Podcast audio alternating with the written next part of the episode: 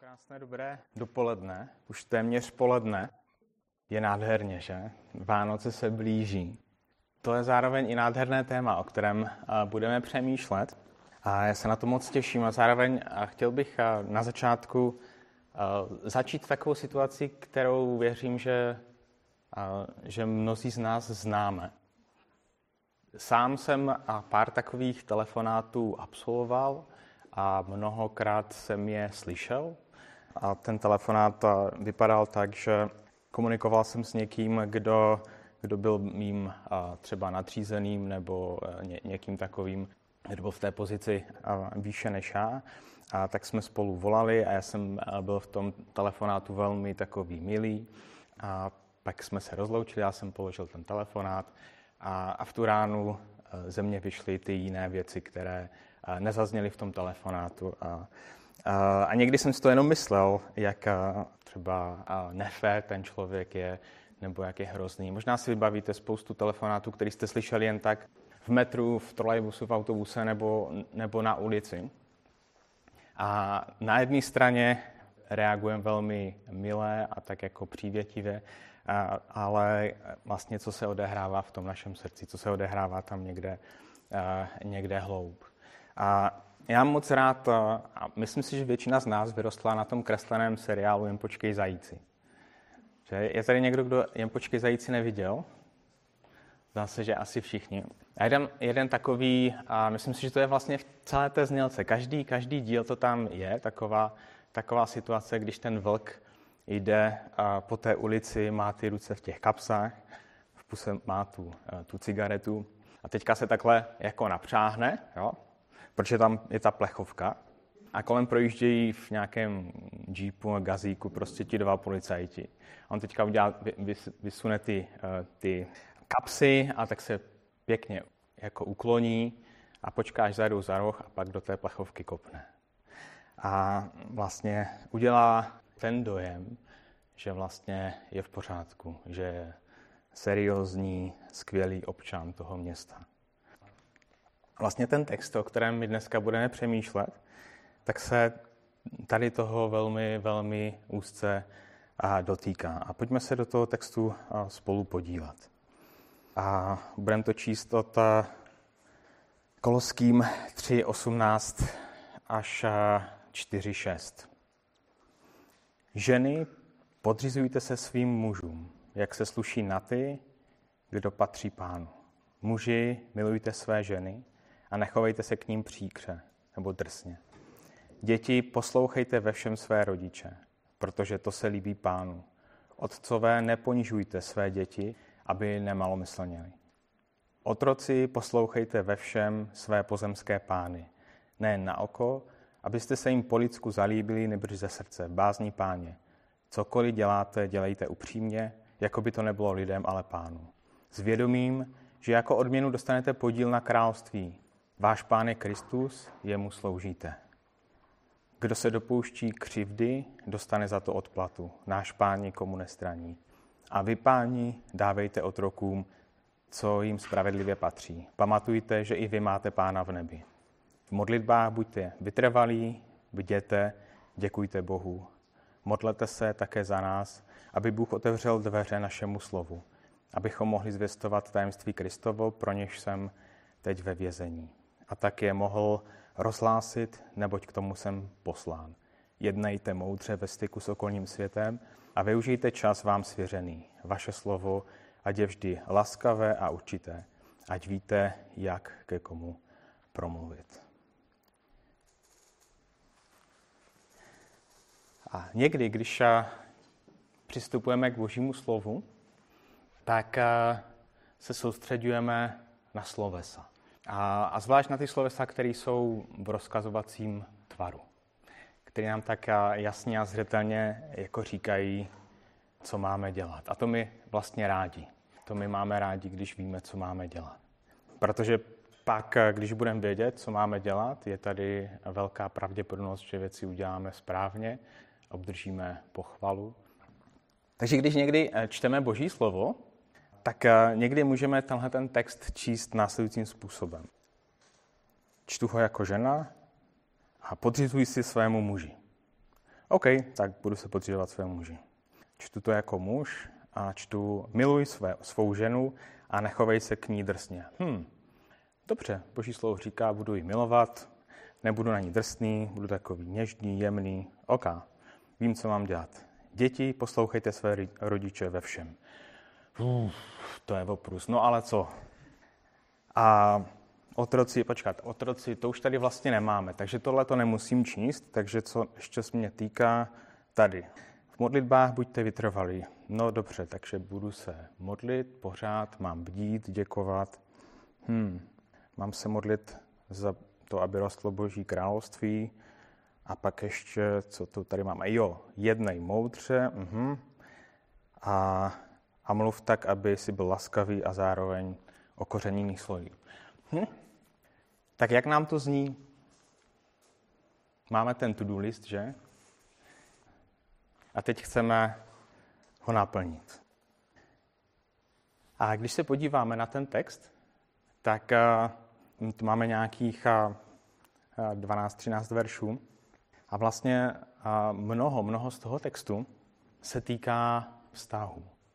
Mluví se tam o mužích a o ženách. Mluví se tam o rodičích a o dětech. Mluví se tam o otrocích a o pánech.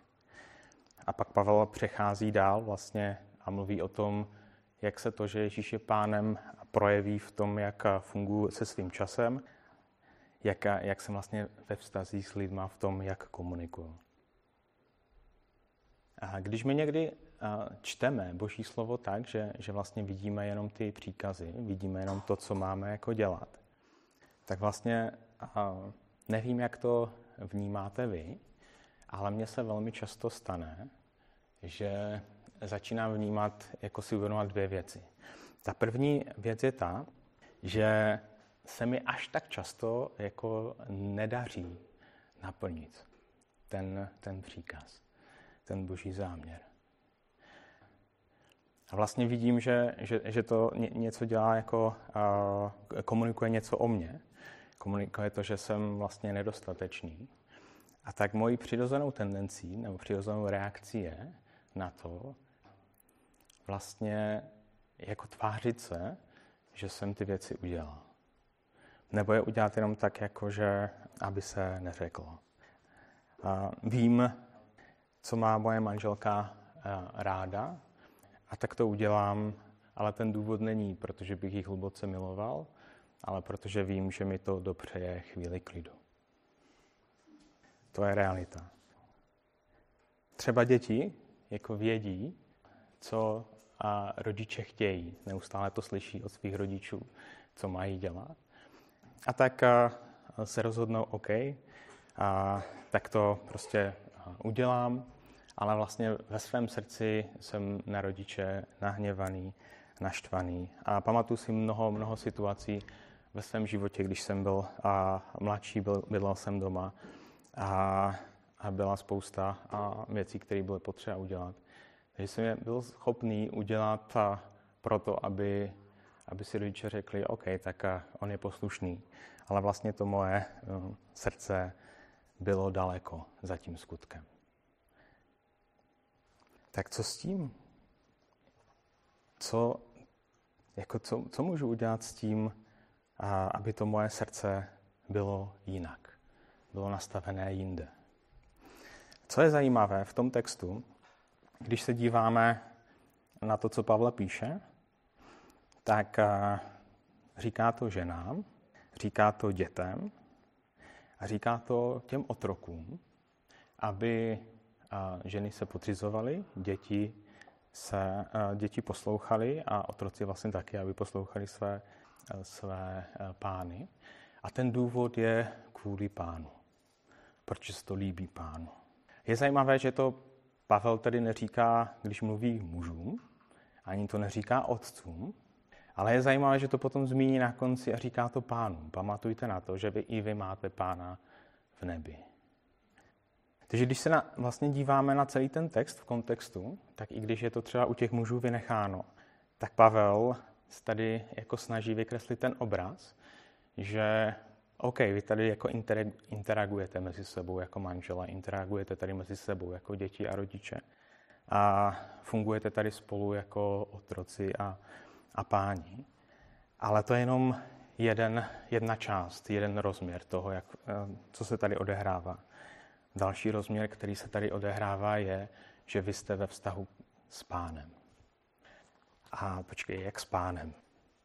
Jako já jsem přece jako svobodný. Já jsem přece člověk, který jako nikomu jako nepatří. A já patřím sám sobě, by řekl člověk v dnešní době, tato jako kultuře. Je to vlastně pro nás strašně netypická představa, že by měl být nějaký pán nade mnou. A my jsme tady v Kristu. My patříme Kristu. A když přemýšlím o tom, jak vlastně ta naše kultura vnímá pána v jakémkoliv vztahu, ať už je to šéf práci nebo prostě nějaký jako nadřízený, někdo, kdo má větší jako autoritu, pozici nade mnou, tak když se dívám do té kultury, tak ta je nastavená tak, že vlastně pojďme udělat to nejméně, co je nutné, tak aby jsme úplně ty pány jako nedráždili a pak si pojďme žít vlastní život. A u nás v Hradci, a myslím si, že v Praze je to stejné, myslím si, že celou dobu, co tam bydlíme, je jeden úsek silnice, kde je 30. A za tu dobu jsem viděl málo aut, které by tam jeli 30. Spíš to byla opravdu výjimka. Asi před rokem tam nainstalovali kameru. A bylo strašně zajímavé pozorovat, jako co se najednou začíná dít. Že najednou, když přijíždíte k tomu místu, tak najednou ti řidiči dávají tu nohu z plynu, začínají přibržovat. A teďka, když tam jedu, tak někdy se mi stane, že tam vlítnu 50, protože zapomenu, že tam ta značka je a že tam je ta kamera. Ale čím dál tím častěji je vidět, jak se ten provoz tam velmi jako zpomalí. A co se stalo? Co se změnilo? Jako změnilo se to, že se tam objevila kamera. To znamená, že se tam objevila přítomnost toho pána, té moci, která může mě nějakým způsobem konfrontovat. Jako za to, že jsem neudělal to, co jsem měl podle zákona. A tady v tom textu, ve 23.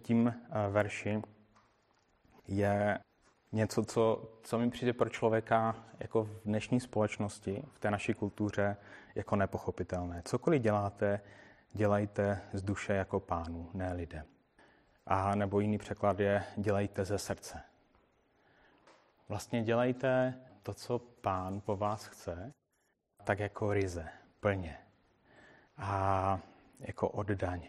A to je něco, co nám nejde dohromady. A otázka je jako proč. Proč my máme tu tendenci vlastně dělat věci na oko?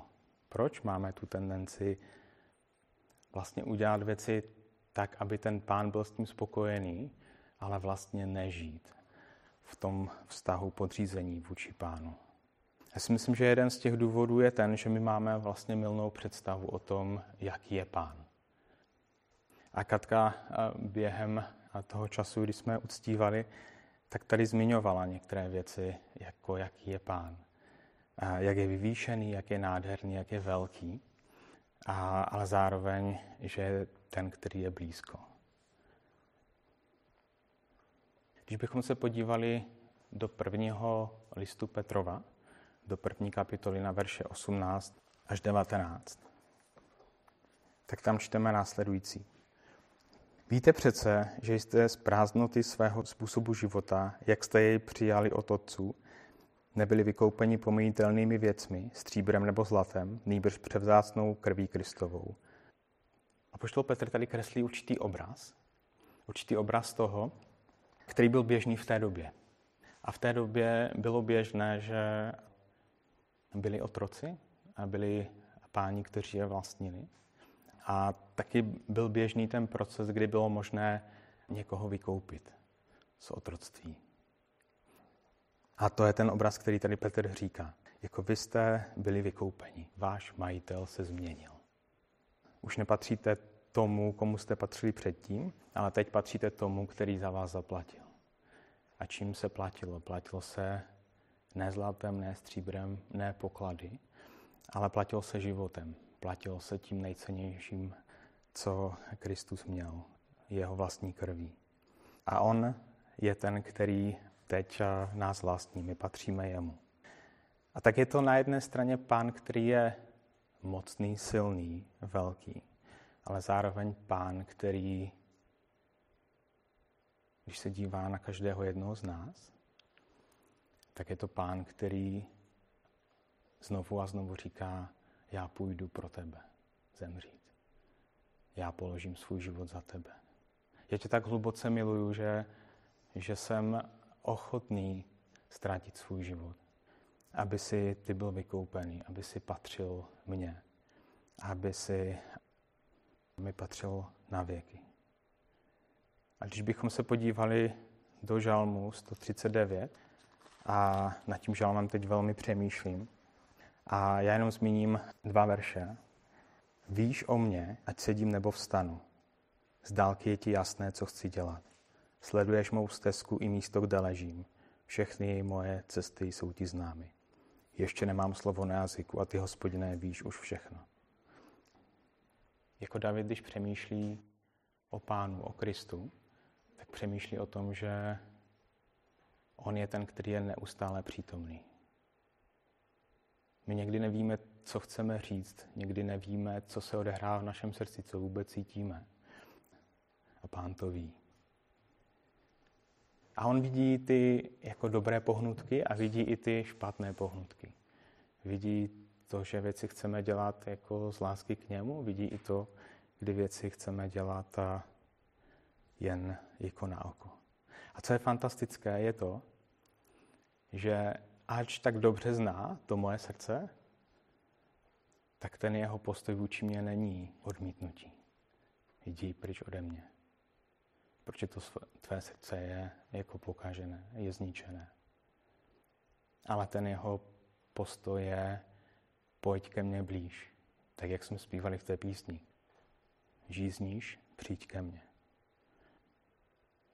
A tak vlastně my, když se vrátíme zpátky k tomu našemu textu a přemýšlíme o tom, že se máme podřizovat, o tom, že máme milovat, že máme se nechovat my jako muži drsně k ženám, že děti máme poslouchat nebo mají poslouchat své rodiče, že otroci mají poslouchat své pány, že máme být věrní a takový plně zapojení i v těch pracovních věcech, do kterých nás Pán Bůh postavil, tak my zjišťujeme, že vlastně to naše srdce jako má tu tendenci jako v tom neobstát.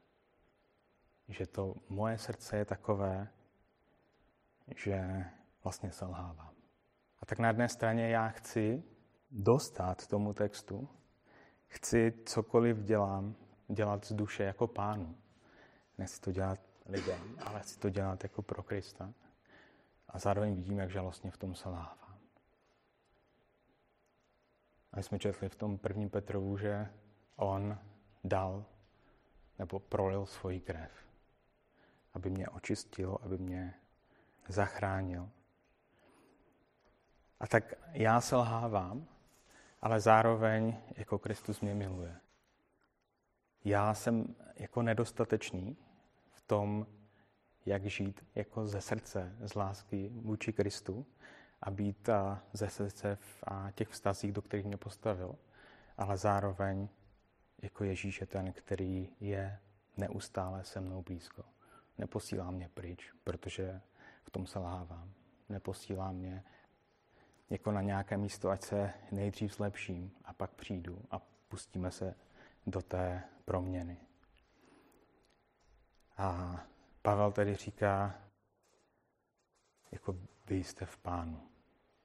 Vy jste v tom, který si vás zamiloval, který za vás zemřel, kterému patříte a s ním můžete vstoupit do těch vztahů, ve kterých jste.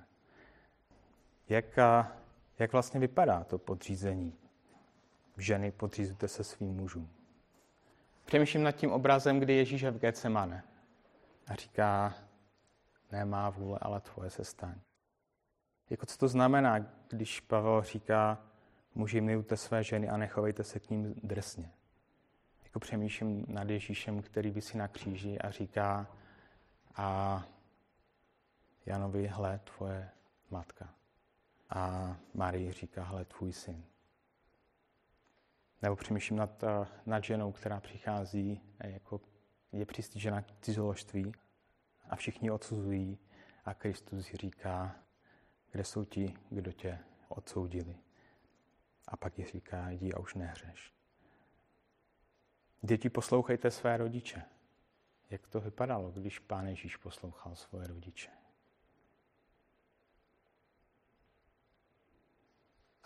A tak na jednu stranu, a my můžeme přeskočit vlastně tu část, která se týká jako otroků.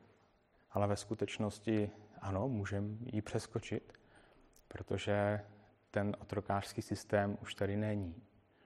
A na druhou stranu ji nemůžeme přeskočit, protože my jsme otroky Pána Ježíše. My mu patříme. A tak ano, potřebujeme jako žít ze srdce, které miluje, které je takové bázní před Pánem Ježíšem. A co je zajímavé, je, že hned tady na tenhle ten text, jako Pavel navazuje slovy v modlitbách buďte vytrvalí, bděte a děkujte Bohu. Já si myslím, že to je jeden z těch klíčů, jak vlastně můžu žít v těch vztazích, do kterých mě Pán Bůh postavil, s vědomím toho, že nade mnou je Pán. Pán, který ví, Pán, který mě miluje. A ten způsob je, že já potřebuji být v modlitbách, být neustále v kontaktu s Pánem Ježíšem. Být ve vděčnosti a ve vděčnosti za to, že on je ten, který navzdory mým selháním mě hluboce miluje, je tady se mnou a pomáhá mi jako jednat a žít v těch vztazích tak, jak žil on. Já sám nemám moudrost, abych jednal vlastně moudře ve styku s okolním světem. Já sám nemám moudrost, jakým způsobem dobře využít čas, který mi byl svěřen. Já sám nevím, jak promluvit laskavě a zároveň určitě. Ale je tady někdo, kdo to ví. Je tady ten Pán, kterému patřím, který si mě zamiloval. A tak vlastně otázka toho, jako kde brát tu motivaci, otázka toho, kde může dojít k té změně, je otázka toho, jakým způsobem vlastně vidím toho svého Pána. Jestli ho vidím reálně, jestli ho vidím takového, jaký skutečně je. Protože pokud ho uvidím takového, jaký skutečně je, tak velmi zřetelně uvidím jako svůj nedostatek a to mě povede ještě blíž k němu. Petr řekl v tom textu, že jsme byli vykoupeni. To znamená, že my jsme byli v tak hluboké potřebě, že bylo potřeba, aby někdo jiný přišel a zaplatil za mě. A jsem dneska v té stejné potřebě. Jsem v té stejné potřebě jako manžel, jako manželka. Jsem v té stejné potřebě jako dítě. Jsem v té stejné potřebě, ve vědomí té potřeby jako zaměstnanec nebo jako majitel firmy. Já věřím tomu, že v té potřebě jsme, každý z nás, a že potřebujeme vlastně vědět, jak moc jsme na Pánu Ježíši závislí. A tak možná teďka můžeme každý z nás jako chvíli přemýšlet nad tím, jestli ten můj motiv ve vztazích, ve kterých jsem, ať už se to jedná o vztahy v rodině nebo na pracovišti, jako jestli ten motiv je, že sloužím, že jsem tam jako ze srdce pro Pána. Na jedné straně, jestli jsem si vědom té hluboké potřeby jeho a na druhé straně, jestli jsem ochotný ho následovat a být v těch situacích tak, jak byl on.